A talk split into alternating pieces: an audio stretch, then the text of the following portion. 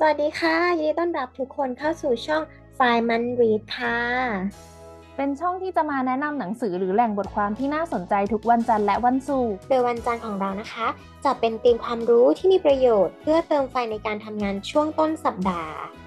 และก็จะปิดท้ายด้วยธีมเรื่องราวที่ผ่อนคลายจิตใจในช่วงวันศุกร์ก่อนหยุดสุดสัปดาห์ค่ะ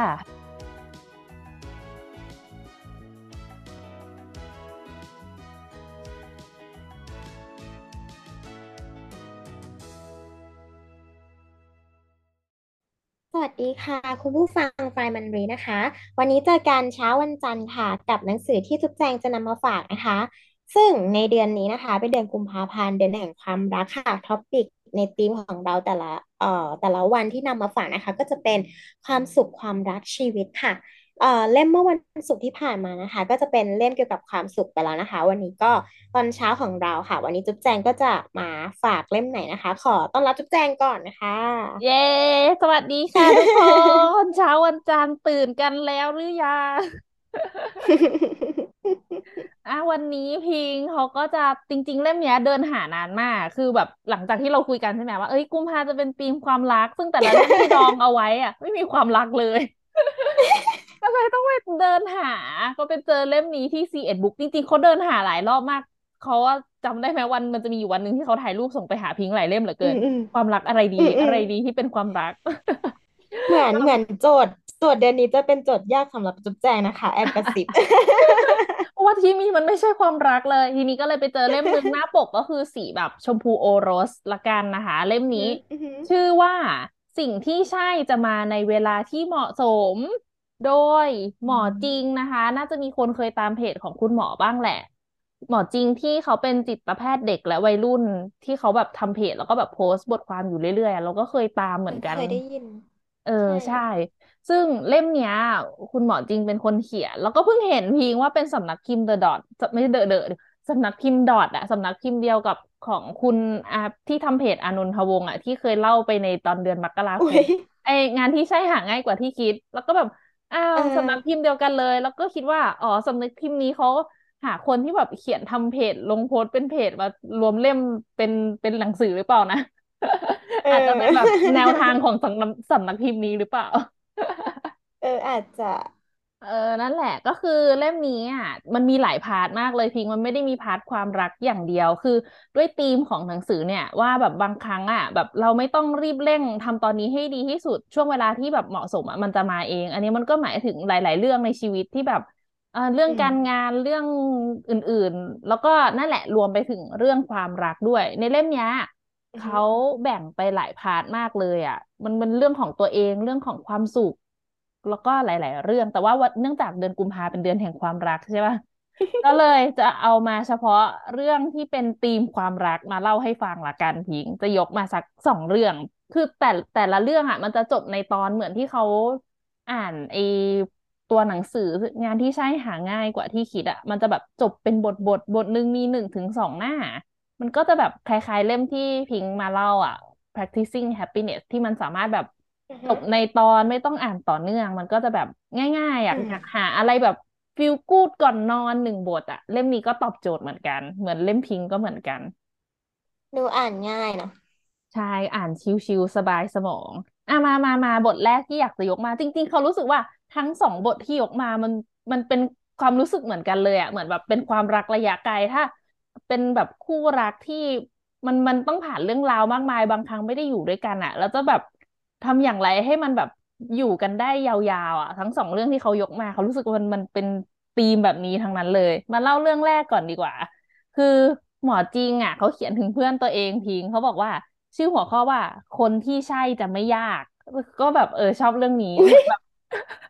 เหมือนเหมือนเหมือนเรื่องเรื่องราวในชีวิต หรือสิ่งที่เราทำก็เหมือนกัน ถ้าอันอันไหนที่แบบมันมันยากเกินไปมันเราอาจจะรู้สึกเหนื่อยเนาะแต่อะไรที่มันใช่หรือคลิกจริง ๆ อะเออมันน่าจะไม่ยาก เรื่องนี้คุณหมอเขาเล่าถึงเพื่อนเขาที่เป็นหมอเหมือนกันว่าแบบแต่งงานกับสามีตัวเองเนี่ยว่าสตอรี่เป็นยังไง เรื่องเรื่องของเรื่องก็คือเขาเป็นหมอทั้งคู่นั่นแหละ แล้วทีเนี้ยเขาก็อยู่ชมรมดนตรีเหมือนกันพิงค์โดย คนที่เป็นสามีอะเล่นไวโอลินส่วนเพื่อนของหมอจริงอะ ก็คือร้องเพลงประสานเสียง รู้สึกโรแมนติกมากเลยตอนอ่านอืมแต่ว่าจีบกันตอนไหนไม่รู้นะ แต่ว่าโอเคเรียนหมอมาด้วยกันแหละ เจอกันบ่อยกินข้าวกลุ่มเดียวกัน แล้วก็คนที่แบบเป็นสามีในอนาคตเนี่ย ก็เป็นคนที่แบบ ขับรถไปส่งบ้านอยู่เสมอ แล้วบางครั้งแบบเพื่อนหมอจริงอะก็จะมีกิจกรรมที่แบบไม่สามารถชวนคนอื่นไปได้ แต่ชวนคนเนี้ยไปได้ เช่นแบบชวนไปวิปัสสนาอะไรอย่างเงี้ยพิงคือไม่มีเพื่อนไปด้วย ไม่มีเพื่อนไปเข้าวัดทำบุญเออคุยคนเนี้ยทำไมไปเป็นเขาเพื่อนโชคดีจังเลยวะแล้วคือแบบเขาไปด้วยนะเอยากได้ออเออเหมือนว่าเขาดูแบบมีมีความคล้ายกันหลายอย่าง ทีนี้รู้ตัวอีกทีก็คือเป็นแฟนไปแล้ว คนนี้แหละที่แบบ ไปไหนมาไหนด้วยกันตลอด แต่ว่าแบบเรื่องราวเขาก็แบบพอคบเป็นแฟนมันก็จะมีอุปสรรคบ้างแหละ ก็คือ แต่เขาบอกว่าต่อให้เจอเรื่องยากแค่ไหน คนที่ใช่ก็จะพากันจูงมือผ่านไปได้โดยง่าย เรื่องของเรื่องก็คือเหมือนแบบเพื่อนหมอจริงอะเขาก็แบบอยากไปเรียนต่อต่างประเทศไงไปเรียนต่อที่อเมริกา ซึ่งถามว่าแค่เตรียมตัวสอบก็ใช้เวลาหลายปีแล้วเหมือนกันเนาะหนึ่งถึงสองปีแบบเนี้ยเนาะสอบภาษาอังกฤษสอบอืมนู่นนี่เพื่อจะไปเรียนอืต่อหมอม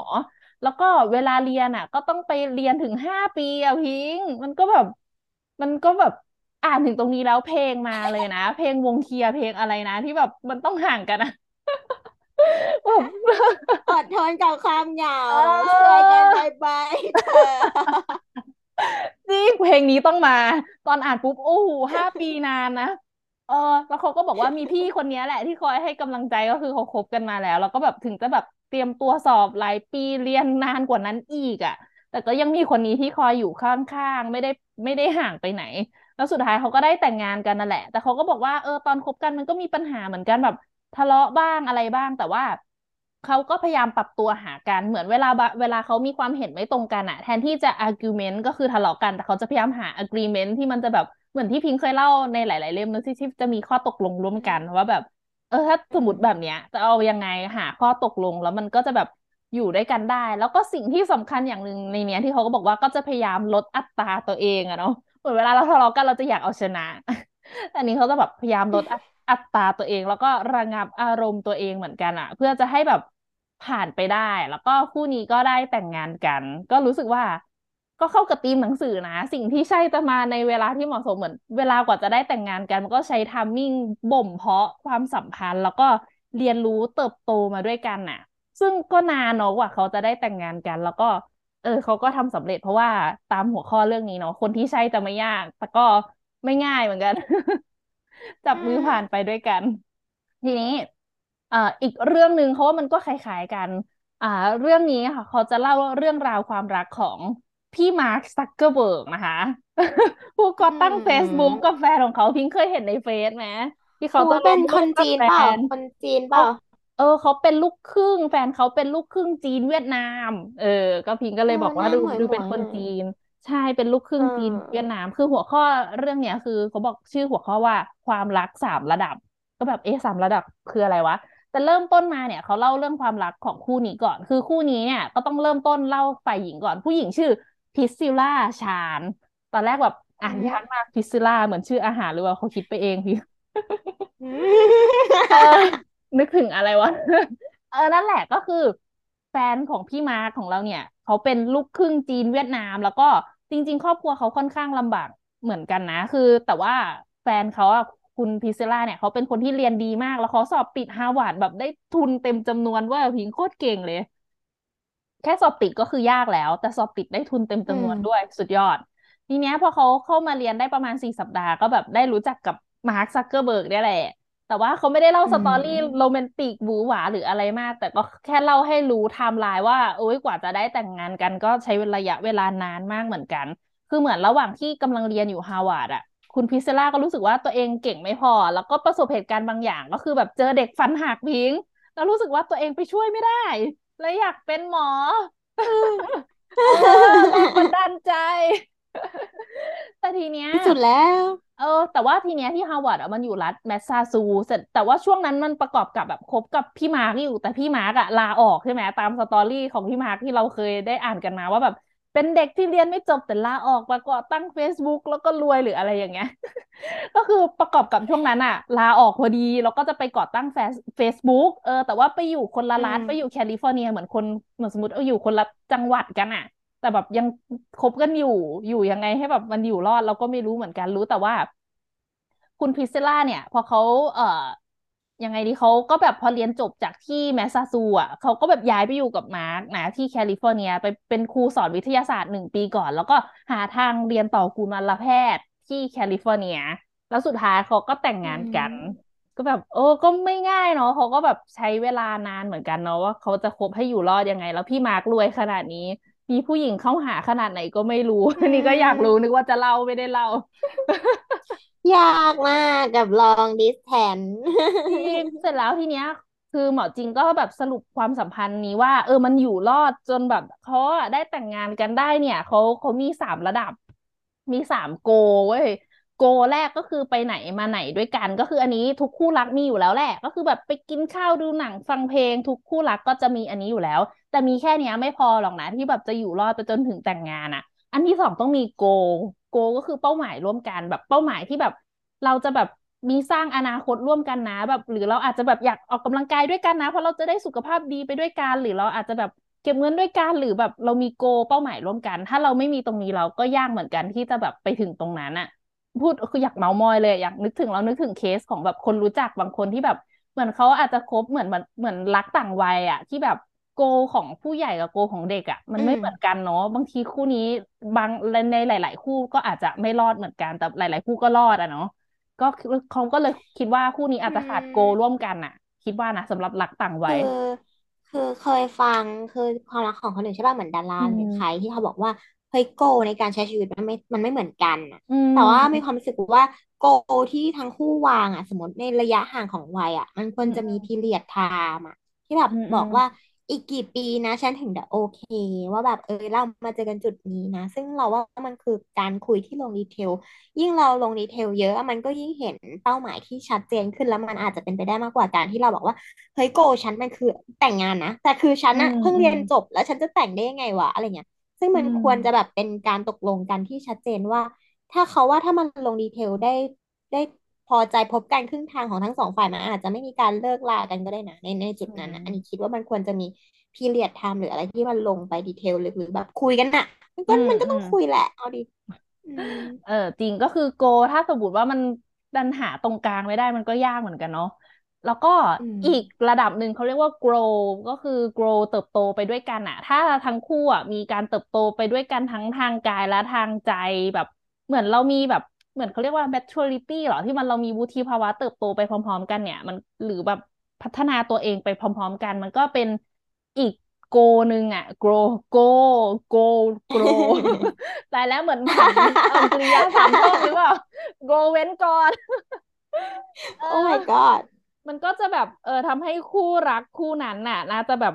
อยู่ครบอยู่รอดฝั่งยังไงอยู่จนรอดฝั่งไปด้วยกันได้แต่งอืงานอยู่ด้วยมกันเติบถึงแม้จะแต่งงานไปแล้ว ก็แบบเติบโตไปด้วยกันได้ เขาก็รู้สึกว่า เออเป็นบทสรุปอันนึงที่ไม่เคยอ่านเจอที่ไหนมาก่อนเหมือนกัน ก็เห็นว่าเออ อันนี้เขาก็แบบ wrap up ออกมาได้สวยงามดีพิง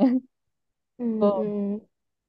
ใช่ แล้วก็ในเล่มนี้ส่วนอื่นมันก็จะมี part อื่น ๆ ที่อ่า ไม่ใช่ความรัก แต่ก็เป็นการให้กำลังใจอะพิงค์แบบเช่น แด่มนุษย์ผู้กำลังท้อแท้แล้วก็จะแบบอืมเป็นคำพูดที่แบบเหมือนเขียนจดหมายหาตัวเองว่า ถึงตัวเองนะ ตอนนี้สวัสดีฉันในอีกสิบปีข้างหน้า แล้วก็แบบพูดให้อืกำลังใจมในหนึ่งบทแบบนี้เหมือนกัเคนยเคยเคยลองเขียนจดหมายถึงตัวเอง แล้วพอผ่านมา หาไม่เจออ้าวอันนี้ฮะ ปี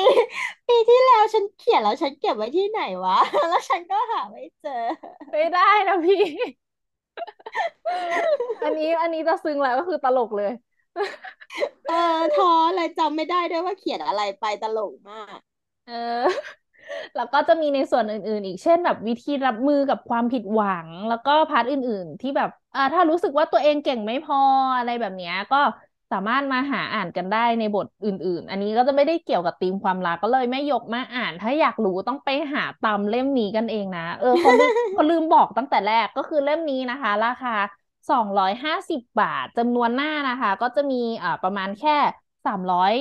ไม่ไม่ถึงสามร้อยจำนวนสองร้อยหกหน้าพิง เออ มันไม่ไม่ได้หน้าไม่ได้เยอะอ่านได้เบางบาๆๆเป็เบานเล่มเบาๆใช่เป็นเช้าวันจันทร์ที่แบบเออสบายสบายอะพิงๆ เบาดีแต่เขาก็รู้สึกว่า เขาก็ตีความหมายของคำว่าความสัมพันธ์ได้ได้ครอบคลุมดีนะเหมือนเรา เหมือนเราฟังมาถึงจุดเนี้ย เราก็จะรู้สึกว่าเฮ้ยเป็นหนังสือที่รวมมาให้เรา แล้วก็ทำให้เราได้เห็นว่าจริง ๆ แล้วความสัมพันธ์ในความสัมพันธ์หนึ่งเนี่ย มันก็มีหลายปัจจัยที่มาประกอบกัน ซึ่งแต่ละคู่ก็ต้องฝ่าฟันอย่างเช่นความเข้าใจ การลดอัตราอะไรเงี้ยซึ่งแบบเออ การตั้งเป้าหมาย การหารือร่วมกัน คนเราไม่สามารถหารือร่วมกันได้ หรือว่ามีข้อตกลงร่วมกันได้ ถ้าเกิดว่ามันมีฝ่ายใดฝ่ายหนึ่งที่ไม่ยอมลดลดเจอกันคนละครึ่งทาง ซึ่งเขาว่าก็มองเห็นจากมุมนี้ที่จุ๊บเล่ามาจากเคสทั้งสองเคสว่าแบบทุกคน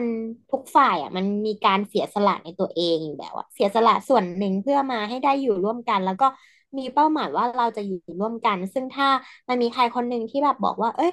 ฉันไม่ได้ทำไมฉันต้องเสียสละเพื่อเธอล่ะอะไรเงี้ย ซึ่งมันก็จะไม่เกิดโกลสุดท้ายขึ้นนะ ที่แบบสุดท้ายก็เหมือนมาที่จะมาแต่งงานกับแฟนใช่ปะล่ะสุดอืท้ายก็อาจจะแยมกจากกันไปแล้วว่าทำไมฉันจะต้องมาทำย้ายมาตามเธอที่แคลิฟอร์เนียหรืออะไรเงี้ยซึ่งแบบสุดท้ายคนอะ ต่างเสียสละเพื่อให้ได้อยู่ด้วยกันอะเขาว่ามันมันแฝงไปด้วยความเสียสละบางอย่างอยู่ในในความสัมพันธ์เหมือนกันนะอืมซึ่งอันนี้ก็เป็นหนังสือที่เห็นด้วยค่อนข้างให้เห็นหลายมุม เออเออเออเขาก็รู้สึกประมาณนั้น เขารู้สึกแต่ก็ว่าทุกยากอะเออ ยากยากจริง เขารู้สึกว่าทุกอย่างในชีวิตไม่ว่าจะเป็นเรื่องความสัมพันธ์หน้าที่การงานหรืออะไรทุกอย่างมันคือเทรดออฟอะสมมติเราอยากได้สิ่งเนี้ย เราต้องสละอะไรสักอย่างเพื่อให้ได้มา ถ้าพูดถึงเรื่องความสัมพันธ์ก็จะเหมือนที่พิงเล่าอะแหละว่าแบบเออ มันก็ต้องพยายามเพื่อจะมาอยู่ด้วยกันนะ อะไรหลาย ๆ อย่างใช่ไหม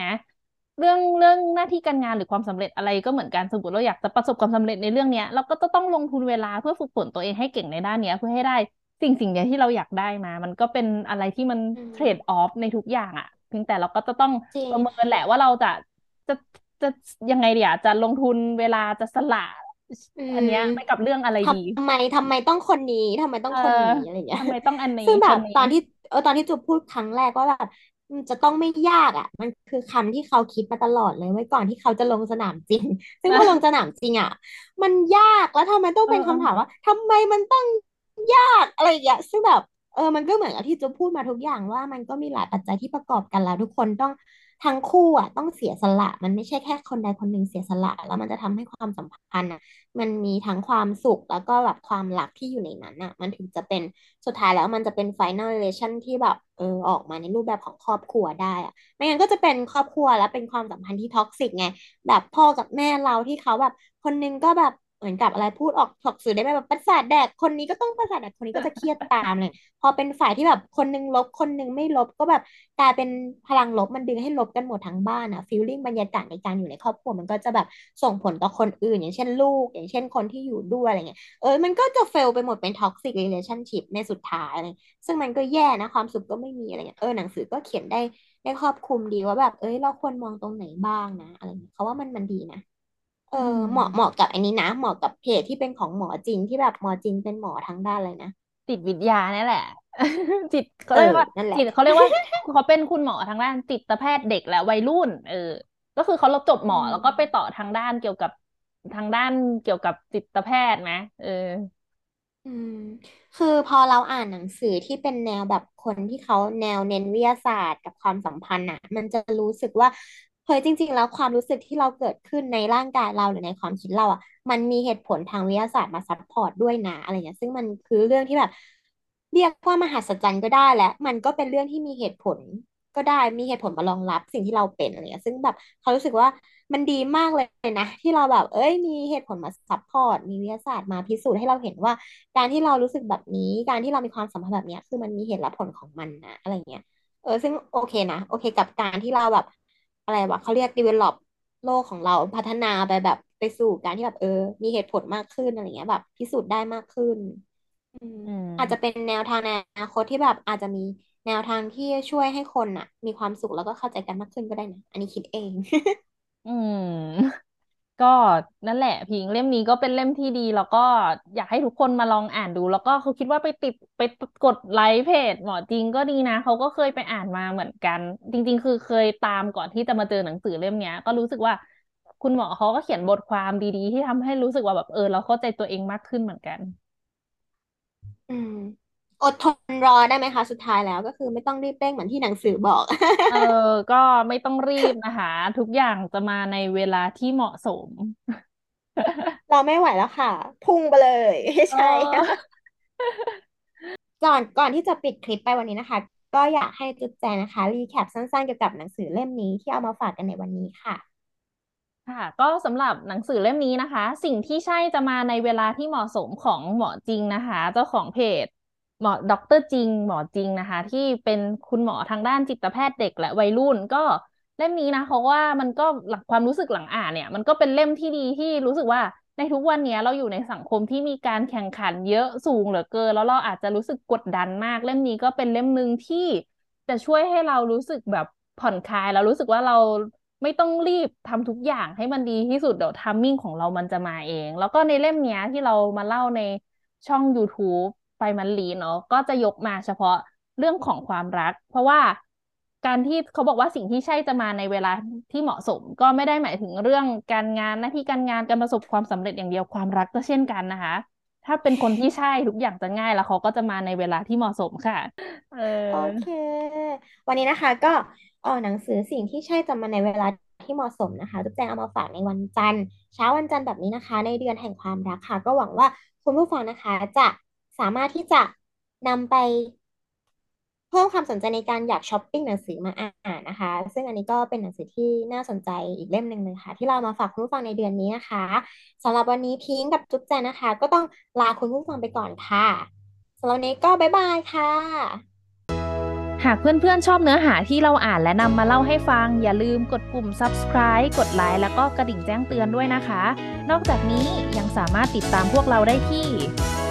Twitter ไฟมันรีดเพจ Facebook ไฟมันรีดและพอดแคสต์ช่องทางต่างๆ ตามลิงก์ด้านล่างเลยนะคะ ขอบคุณที่ติดตามค่ะ